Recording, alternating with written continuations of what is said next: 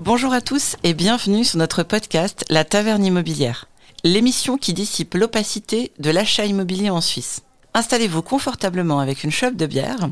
Vincent et moi, on se donne pour mission de décrypter pour vous et en 20 minutes le monde des transactions immobilières, en vous dévoilant les secrets et les astuces pour réussir votre projet. Chaque semaine, notre quête sera de vaincre les mystères et autres formes de maléfices qui malmènent votre aventure. Rendez-vous chaque vendredi à midi pour découvrir qu'acheter un bien, ce n'est pas sorcier lorsque l'on est accompagné. On vous souhaite une agréable écoute. Mais bonjour Bonjour Je sais jamais comment commencer. du coup, euh, on en a parlé un petit peu, on a un petit peu teasé, on a fait une bande-annonce de cet épisode euh, à l'épisode dernier, la semaine dernière. Nous allons parler d'un sujet super intéressant, euh, qui je pense est une des préoccupations euh, majeures, j'ai envie de dire, euh, des acheteurs, c'est en gros comment être le plus sûr possible que le bien qu'on achète n'est pas une arnaque. Wow. Un truc du genre. Ok. Donc en gros, bah, on a parlé de la première, euh, dis beaucoup en gros ce matin, euh, on a parlé de la première visite, Maintenant, euh, donc ça, ça, touche un peu aussi cette histoire de première visite. Ça, ça, touche aussi les questions à poser, les documents à obtenir, j'imagine, ou les informations à dénicher. Mais comment on fait, sachant qu'on va investir, allez, soyons euh, optimistes, un million de francs euh, dans l'achat d'un bien, ce qui est quand même pas le prix d'une tablette de chocolat à la Migros. Mais honnêtement, que ce soit 300 000, 500 000, euh, Oui, mais 1 c'est une million, grosse somme. C'est- c'est ce que je veux 27 dire. millions, Oui, oui. voilà, c'est- c'est toujours des grosses sommes. Bien sûr, non, parce que voilà, c'est ce que je dis, c'est pas c'est pas une tablette de chocolat, c'est pas une location dont on peut se défaire, etc. C'est un, un un investissement qui peut aussi nous coûter de l'argent s'il y a effectivement des travaux à faire ou des euh, des malfaçons, je sais pas c'est quoi le terme, euh, les termes euh, sanctifiés. Mais mais euh, du coup, on achète un bien, enfin on visite un bien. Il est intéressant, on veut vivre dedans, il y a de la lumière, il y a suffisamment de salles de bain, il y a la place pour faire un bureau pour euh, pour euh, pour euh, Bob et il y a la place pour faire le fitness en bas. Euh, le jardin est chouette, mais pas trop grand. Tout est nickel. Euh, comment on sait si après ça touche évidemment le prix parce que c'est c'est une question de prix. C'est du neuf ou de l'existant? Euh, c'est une maison. Alors mettons hein, l'exemple, c'est une maison qui date de euh, 2015, donc qui a quand même euh, une certaine euh, euh, une, une, une certaine une pompe à chaleur, etc., etc. Mais parce que je pense que c'est pareil pour. je suis confuse ce matin, mais pour moi, je pense que c'est un peu pareil pour tout, dans le sens où tu rentres dans une maison et t'es censé, en l'espace d'une ou deux visites et de quelques documents qu'on te fournit, ben décider si oui ou non tu l'achètes au prix affiché ou même un tout petit peu négocié. Mais il y a peut-être des, des, des points à vérifier, euh, des questions à se poser, je sais pas, sur la pompe à chaleur, sur euh, le boiler, sur euh, l'état du toit, enfin je sais rien. Alors, bon, un exemple d'une maison qui a été construite en 2015, c'est pas forcément courant, Ah en oui. ce sens que soit tu vas acheter du neuf, soit tu vas acheter une maison qui a 20, 30, 40 ans. Une maison qui a juste quelques années, euh, c'est relativement rare, mais ça peut se produire. Mais prenons une maison qui a été construite dans les années 80. ok. Euh, elle a été construite dans les années 80, euh, avec les techniques de construction de l'époque. Disons qu'elle a un double mur, c'est-à-dire qu'il y a un mur extérieur, un mur intérieur, et entre les deux, une petite isolation de 8 cm d'épaisseur en laine de roche, euh, des tuiles euh, en fibrociment, euh, un chauffage par chaudière à gaz et euh, chaleur distribuée par des radiateurs. Mhm. le plus important pour l'achat de cette maison, fondamentalement, quand tu dis que la grosse appréhension des acheteurs, c'est de ne pas se faire avoir, ça pourrait être traduit par ne pas acheter au prix correct. Oui. Parce que, entendons-nous bien, tu peux acheter une poubelle. Et tu peux faire une très bonne affaire en achetant une poubelle, à la seule condition de savoir, ou aux deux conditions que, un, tu sais, tu es conscient d'acheter une poubelle, et deux, elle est proposée au prix correct. Oui, au prix d'une poubelle. Exact. Et le prix correct, c'est quoi? Mais fondamentalement, tu prends le prix du neuf comme point de repère, et tu sais que ce que tu achètes, plus les rénovations pour le remettre à neuf, ne va pas coûter plus cher qu'une maison neuve. D'accord. Ok. Maintenant, j'avais une question qui a, popé dans ma tête pendant que tu parlais. Oui, non, c'est pas une question, c'est plus une constatation. Parce que le petit résumé que tu as fait au début, euh, les 6 cm euh, d'isolation, les deux, le double mur, euh, bla bla bla, euh, je laisse les écouteurs réécouter. Ben, quelque part, le premier conseil, c'est de comprendre tout ça. De, de, se renseigner, pas forcément de se former à l'avance, mais quand on rencontre une maison d'obtenir les informations et de les comprendre un minimum. C'est-à-dire que il faut poser les questions de savoir comment euh, comment la maison est un minimum construite, comprendre les différences entre euh, je suis nul, hein, je donne des exemples, mais euh, là je, je fais pas semblant de faire la blonde, euh, mais du genre euh, bon je sais qu'il y a pompe à chaleur par géothermie, après tu as RO ou tu as ou carrément bah, comme tu le disais par radiateur avec un ancien système de, de chauffage, j'imagine qu'il en existe plusieurs. bon le, le mazout, le gaz, etc.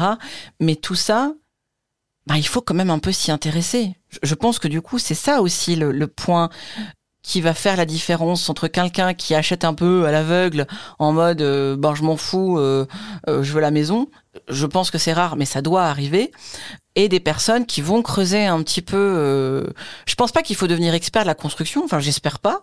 Mais euh, il faut quand même avoir des, des notions euh, de base ouais. euh, et accéder bah, évidemment à certaines définitions clin d'œil wink wink concernant notre glossaire en ligne mais euh, mais voilà avoir quand même certaines euh, certaines notions pour pouvoir euh, se dire ok cette maison poubelle pas poubelle construite il y a longtemps, il y a pas longtemps, euh, ça parce que quelque part, euh, bon, c'est propre à chacun et c'est propre à, à chaque projet.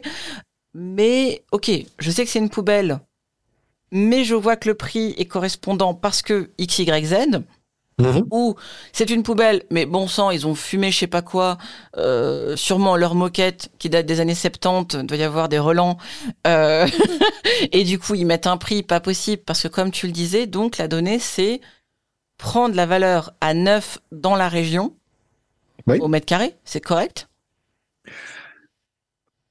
Alors là, on rentre plutôt dans la technique d'estimation. J'ai ah. pas forcément envie de rentrer dans ces détails-là maintenant, mais la valeur à neuf, ce serait plutôt au mètre cube. Au mètre cube. Oui, mais bon, euh, il faut, faut le savoir. Euh, ok, pour construire un mètre cube, ça serait une drôle de maison, mais pour construire un mètre cube dans la région, euh, il faut tant. Juste. Voilà. Et là, euh, la maison est vendue à euh, tant du mètre cube, donc. Mmh. Si je veux la mettre à neuf, euh, bah il y a telle différence et du coup bah non ça dépasserait en fait. J'aurais besoin de beaucoup plus parce que j'imagine qu'après tu dois euh, calculer avec le fait de dans le cas de ta maison euh, des années 80 ou, ou 70 euh, tu dois bah, changer tout le système électrique etc enfin il y a des normes en plus maintenant à, à respecter. Enfin le système de chauffage Alors, je veux dire. c'est là où il faut rentrer dans des détails plus approfondis quand tu as euh, les informations de base par rapport à l'année de construction, le type de construction et ce genre de choses, l'étape suivante à faire, c'est de collecter des informations par rapport aux rénovations qui ont été faites. D'accord. Parce que, typiquement, c'était une maison des années 80, euh, si les fenêtres sont d'origine, tu n'as même pas besoin de les ouvrir, il faut les changer. Bien sûr. 40 ans pour des fenêtres, c'est euh, 10, 15 ans de plus que l'âge recommandé. Oui. Sachant qu'en plus, si... ce ne sera pas des doubles vitrages ou ce genre de, de technologie, technologie, technique qu'on a, qu'on a maintenant, de toute façon. Voilà. Voilà. La chaudière, elle a été changée. C'est impossible d'avoir une chaudière de 40 ans. Aussi, il y a une chaudière de 40 ans à gaz. Euh, J'aimerais pas rentrer dans la baraque. D'accord. Maintenant, est-ce qu'elle a été changée il y a 5 ans en arrière, il y a 10 ans en arrière ou il y a 15 ans en arrière? Et ça, ça fait une différence. Il y a 5 ans en arrière, elle est encore bonne pour 15 ans. Vous ne posez pas de questions. Euh, parfois, ça pourrait être dommage. Si la chaudière est une chaudière à mazout qui vient d'être changée il y a 5 ans en arrière, je pense que c'était une erreur stratégique de la part du propriétaire. Mais peu importe. Ça arrive. Bon. Voilà. Si maintenant la chaudière a 15 ou 20 ans, bah, elle est plus proche de la fin de vie, en fait. Elle peut encore tenir 5 ans. Vous pouvez encore la faire entretenir 5, voire 10 ans. Mais vous devez savoir que ce système de chauffage va devoir être remplacé à court ou moyen terme. C'est une information. Ça ne veut pas dire que c'est pas une bonne affaire. C'est simplement une information qu'il faut prendre en considération pour faire sa propre estimation des frais à prévoir pour les 10-15 prochaines années pour continuer à faire fonctionner cette maison. Bien sûr. La toiture a 40 ans. Est-ce qu'elle est encore en bon état ou pas? Il faut regarder. Est-ce qu'il y a des traces d'humidité à l'intérieur? Euh, quelle était la politique des propriétaires? Il y a des propriétaires qui, en 40 ans, n'ont jamais rien fait faire sur leur maison. Bah forcément, il y aura un énorme déficit d'entretien et ça, ça doit être pris en considération parce que dans les années à venir, vous allez devoir euh, faire des gros entretiens. Si par contre, la toiture est impeccable, que le propriétaire la fait démousser chaque année, ce qui n'est même pas nécessaire, euh, fait venir un couvreur chaque année pour vérifier que toutes les tuiles sont en bon état et remplace celles qui doivent être remplacées, il y a encore un stock de tuiles qui sera livré avec la maison, c'est bon. Tu, tu vois ce que je veux dire hein? Bien sûr. Donc tout ça, voilà, tout ça demande de collecter des informations, de, de poser des questions, et, et c'est là où le travail de détective euh, rentre en ligne de compte, et donc il faut pouvoir euh, collecter toutes ces informations. Et comme tu le disais, oui, il faut s'intéresser au minimum à, à, la technique et faire preuve d'un peu de bon sens. Mais fondamentalement, chaque élément de la maison peut être analysé séparément et chaque élément de la maison va avoir une certaine durée de vie probable. Je reprends les fenêtres. Si la maison est des années 80, que les fenêtres sont d'origine, comme je le disais, il n'y a pas à se poser de questions. Il faut les enlever et les refaire. Euh, des radiateurs, pas forcément. C'est un système qui fonctionne et qui ne s'use pas fondamentalement. Donc tu peux changer euh, le système de chauffage par une, une installation plus récente. Bon, les pompes à chaleur fonctionnent pas super bien avec des radiateurs parce que la différence de température est trop élevée. Ça, c'est déjà un petit peu plus technique. Mais euh, alors, regarde, si le système de chauffage est désuet, que sont des radiateurs, que les sols sont moches, bah là, il faudrait peut-être entrevoir le fait de casser les sols, refaire des chapes, mettre des serpentins dans les nouvelles chapes pour passer sur un nouveau système de chauffage. Là, ce sont des rénovations assez lourdes dont il faut tenir compte dans, dans son budget. Oui, et j'aimerais quand même aussi, enfin, c'est une constatation, une pensée, un, un, éclair de génie de ma part, je sais pas. Euh, mais tu parlais, tu vois, de, par exemple, la, la, chaudière qui aurait été remplacée cinq ans avant par une chaudière à mazout, euh, euh, par un ancien propriétaire un petit peu peut-être mal conseillé aussi parce que c'est c'est plus vraiment le, le, type de chaudière qu'on va qu'on va utiliser. Mais je me dis quelque part je ne sais pas si tout le monde a ce réflexe mais euh, il faudrait c'est que quand on achète et qu'on se dit bah tiens qu'est-ce que je vais réinvestir à l'intérieur? S'il y a réinvestissement à faire enfin s'il y a travaux à faire bah, qu'on pense aussi à la revente. Alors je sais que c'est c'est un petit peu bizarre dans la mesure où euh, on peut aussi revendre dans 30 ans, mais quelque part, vous investissez dans de la pierre. Mmh. C'est c'est un investissement. Euh, vous savez que, enfin, heureusement en Suisse, ben, c'est c'est la pierre prend de la valeur avec le temps si elle est entretenue. Évidemment, si vous faites rien encore pendant 30 ans dans la dans la maison. Euh, ben, quand tu la revends, c'est compliqué, quoi. Faut, faut, oui. voilà. Il y a moyen, hein, mais. Euh... Oui, mais Alors, je, comp je comprends ce que tu veux dire. Mmh, tout à fait. Alors, mais c'est tout à fait correct. Il faut déjà se, se, poser la question qu'en sera-t-il si jamais je voulais revendre ma maison?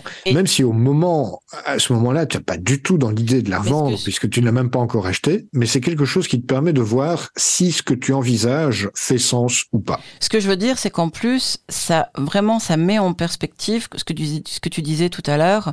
Il faut, euh, ça permet, voilà, si vous connaissez un petit peu la construction, etc., de calculer euh, l'investissement que vous aurez à faire dans les 10, 15, 20 prochaines années typiquement, la chaudière a changé, c'est un, un coût, euh, mais il faudra le faire à, un certain point. Et je pense qu'avec ce point de vue, ok, là j'achète, il faudrait que je mette temps sur la table, évidemment pour acheter, mais aussi pour euh, euh, améliorer un peu la maison selon mes goûts, mais aussi selon pour, pour booster mon investissement entre guillemets et que dans 15-20 ans, bah, on soit sur une, une bonne euh, une bonne direction. Euh, il y a l'entretien basique qu'un propriétaire doit faire sur une maison. Quand je dis doit, tu, l'as dit toi-même, c'est pas une obligation. Il n'y a pas la loi qui va venir te dire euh, tu, tu n'as pas repeint ta salle de bain depuis 15 ans. Il y, a, pas, heureusement, il n'y a pas un flic qui va débarquer pour te faire repeindre ta salle de bain. Mais euh, quand je dis doit, c'est plus devrait euh, mhm. Donc euh, l'entretien qu'on devrait, euh, dans l'idéal, effectuer dans sa maison pour pas qu'elle se qu'elle se déprécie trop. Et puis il y a aussi les, investissements en tant que tels pour lui faire prendre de la valeur aussi. et c'est un peu bizarre, mais quelque part, une fois qu'on a acheté un bien, on n'est plus un acheteur, on est un propriétaire et on n'a plus du tout les mêmes responsabilités. En fait, c'est plus les mêmes implications euh, que d'acheter un bien ou que d'être locataire. C'est juste, c'est juste.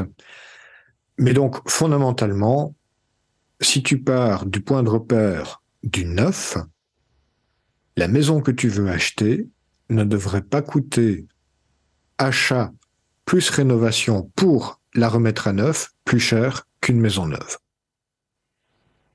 D'accord. Maintenant, la grande question, j'imagine que tout le monde se pose, c'est comment qu'on sait euh, le prix euh, du mètre cube à neuf dans une région donnée? Ah, ah C'est compliqué. Alors, il y a des bases de données qui fournissent des informations à ce sujet. C'est vrai que ça demande de la recherche parce que, en plus, euh, ça dépend du niveau de finition et du niveau de qualité de ce que tu compares. Donc, il faut vraiment pouvoir comparer des choses comparables. Euh, donc là, il y a des bases de données qui existent. Euh, Google est ton ami, donc il y a moyen de collecter euh, un tas d'informations à ce sujet. On a nous-mêmes écrit un tas d'articles qui reprennent des tableaux de prix au mètre cube en fonction du type de construction. Il y a l'Office fédéral de la statistique qui fournit des indices des prix à la construction. Il y a l'indice RICOA de la construction qui, de nouveau, donne euh, des indications par rapport à ça. Et puis, tout simplement, euh, observer euh, quels sont les biens neufs à la vente dans la région et combien est-ce qu'ils mesurent. Donc le volume doit être une information euh, qui, qui est communiquée. Et euh, maintenant, il faut faire attention avec les maisons parce qu'il y a le volume puis il y a les mètres carrés de terrain, donc il faut séparer les, les deux pour avoir un, prix de construction et séparer la valeur du terrain de, de la valeur de construction. Donc c'est du travail de recherche. Il n'y a pas une recette miracle qui permet d'obtenir les informations à coup sûr. il n'y a pas un bouton magique quelque part euh, sur Internet qui te permette d'avoir tout au même endroit, quoi. Mais le tout, c'est de comparer des choses comparables. Il y a des maisons neuves qui se construisent et qui se vendent. Il y a des maisons anciennes qui se vendent.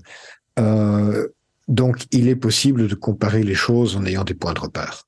D'accord. Et euh, je, je, pense à quelque chose. Est-ce que euh, ça serait une bonne idée pour une personne qui justement euh, se pose la question et euh, soit n'a pas envie de faire la recherche lui-même concernant le prix au mètre carré ou, enfin n'arrive pas à obtenir l'information pour une raison X ou Y, de passer par un professionnel pour obtenir une estimation du bien. Je parle pas d'une expertise hein, qui coûte plusieurs milliers de francs. Je parle vraiment d'une estimation euh, euh, d'un courtier. Euh, est-ce que c'est quelque chose que tu penses être une bonne idée pour être sûr qu'on fait une bonne affaire ou pas? Ça dépend de ce que tu es en train d'essayer d'acheter. si, en visitant la maison, il y avait deux personnes avant toi et deux personnes après toi, tu as déjà des indicateurs que tu n'es pas le seul à avoir repéré que c'est une affaire correcte, voire une bonne affaire. Donc déjà rien que là, tu as un indicateur, un drapeau qui qui flotte et qui est marqué ouhou, c'est une bonne affaire et la preuve, euh, je suis pas le seul à l'avoir repéré. Donc il faut faire preuve de bon sens euh, parce que ce que tu proposes pourrait juste t'empêcher de, de réaliser l'opération parce que tu es trop lent. Oui, bien sûr. Voilà. Mais par contre, euh, souviens-toi, on a vendu une villa à Genolier. Mhm. Euh, cette villa euh, était un objet qui tirait vers le, haut de gamme, mhm. avec une grande piscine. C'est une villa individuelle, 1500 mètres carrés de terrain, vue lac, etc. Mais plusieurs des acquéreurs qui ont visité la maison avaient des questions techniques très précises sur lesquelles moi je ne voulais pas me prononcer. Et donc, à chaque fois, on a proposé à ces gens qui avaient des doutes de revenir avec des professionnels pour faire faire des, des euh, des recherches plus approfondies par rapport à tel et tel point. Il y en a un qui, par exemple, a fait faire à ses frais le contrôle OIBT, donc le contrôle des installations électriques, mhm. parce que c'était quelqu'un qui avait besoin d'être assuré par rapport à ça. Ça lui a coûté 300 francs et il a eu un rapport des installations électriques détaillé qui en fait euh, va lui va, va lui servir pour les 20 prochaines années parce que c'est celui qui a acheté la, la, maison. Donc ces 300 francs lui ont permis d'être totalement rassuré par rapport à l'état électrique de la maison. Oui, donc en fait, si la personne a besoin d'être rassurée, elle, elle, peut passer par un professionnel de l'immobilier en qui elle a confiance, évidemment. Euh, je renvoie aux articles sur euh, comment choisir euh, un courtier en immobilier, mais c'est important. Mhm. L'idée, c'est pas de prendre le premier de l'annuaire et de dire ah bah tiens, je vais appeler le coco et puis il va faire le job, parce que parce qu'on sait qu'il y a des, des charlots dans le métier, malheureusement comme dans tout métier. Donc, euh, mais mais ça reste une possibilité. Alors oui, c'est vrai que s'il y a, euh, comme je le disais, euh, enfin comme tu le disais, euh, un tas de personnes qui visitent avant et après toi, et tu sens qu'il y a une grosse pression, c'est vrai que c'est déjà un signe que le, le prix paraît correct, puisqu'on sait que les acheteurs, à force de chercher des biens sur Internet d'une certaine catégorie et dans un certain range espace de prix euh, ben, deviennent des experts de ce type de biens en fait. Ils ont ils mhm. deviennent des experts euh, ils savent euh, euh vraiment euh, dans telle région tel type de bien ben, à combien ils sont normalement. Donc c'est un, un bon indicateur. Mais si on est dans une démarche un tout petit peu plus tranquille j'ai envie de dire, ou un bien un petit peu différent. Ça dépend aussi de la localisation. Un 4 pièces à Lausanne, euh, forcément, n'a pas la même, euh, n'a pas le même euh, attrait. Bah, attrait que. je prends toujours Valeur. Je suis désolé, je vais me faire détester par Valeur, mais prenons. On prend Sainte-Croix alors. Voilà, ou l'hébergement. J'aime beaucoup l'hébergement. C'est très bien l'hébergement. C'est très mignon. Euh, on a vécu à côté pendant suffisamment longtemps pour le savoir, mais c'est vrai que bah, c'est pas Lausanne, c'est tout. Voilà. Donc, euh, pour reprendre cet exemple de cette maison haut de gamme qu'on a vendue à Genolier, là, euh, les gens qui ont acheté ont fait faire plusieurs euh, expertises par différents types d'experts, de manière à être totalement rassurés par rapport à leur achat et leur proposition. Il y a un autre facteur, c'est que la banque ne va prêter l'argent qu'après avoir fait sa propre estimation. Et euh, si tu demandes à trois banques d'estimer cet objet en vue d'un prêt hypothécaire et que les trois font des estimations nettement plus basses que ce que toi tu voudrais proposer, ben là tu sais que tu es à côté de la plaque. Bien sûr. Oui, c'est et de toute façon c'est un peu le test final quelque part parce que si la banque refuse, euh, t'as beau tourner dans tous les sens. Alors à moins que tu aies incroyablement de fonds propres et que tu peux, en mettre plus, mais généralement c'est pas le cas. Généralement. Je précise, c'est plutôt des banques parce que le fait que une banque donne un avis euh, d'estimation par rapport à une propriété, c'est pas encore parole d'évangile. Par contre, quand il y en a plusieurs qui euh, sans s'être consulté, donne des avis qui restent cohérents et qui sont différents de ce que le du, projet que l'on voulait réaliser, bah là euh, on a de nouveau un indicateur euh, qui montre l'estimation euh, que l'on a fait n'est n'est pas correcte. Voilà. Je sais plus pourquoi on parlait des banques. oui, non, on parlait du fait que c'était un indicateur de, de de potentiel prix trop élevé par rapport euh, à la qualité du bien ou l'état du bien ou ce qu'il vaut réellement.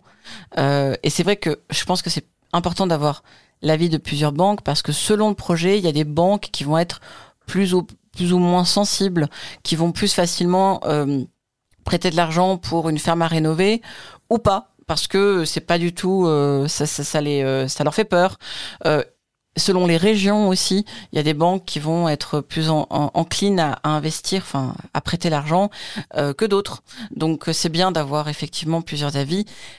Dans l'idéal, on en parlera dans un autre épisode aussi, mais passer par un courtier en hypothèque, ça peut aussi aider à trouver les bonnes banques justement oui, pour, tout à fait. Euh, pour euh, obtenir les, les bons avis.